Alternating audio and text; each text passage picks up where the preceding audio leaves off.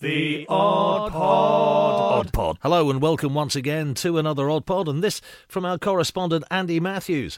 Uh, following leader Keir Starmer's shimmering appearance on the conference stage, party officials have been quick to announce a new policy that will effectively classify glitter in the same product category as bullets. Labour spokesperson Simon Williams told us, We feel it's important to reflect the feelings of the nation, and we can tell people hate glitter as much as we do. Is there anything more annoying than opening a Christmas card covered in glitter, only to realise you'll be vacuuming up those bits for weeks to come, and that sometime in April you'll be sat watching the television and you'll see the faintest glimmer from a piece embedded so deeply in the carpet it requires surgical removal? No, there is not, and rest assured that the Labour Party knows it.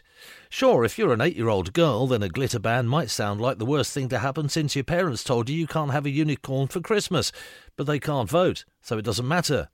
Meanwhile, protesters have told Labour, do you want to be covered in paint instead? Because this is how you're going to get covered in paint. The Odd Pod.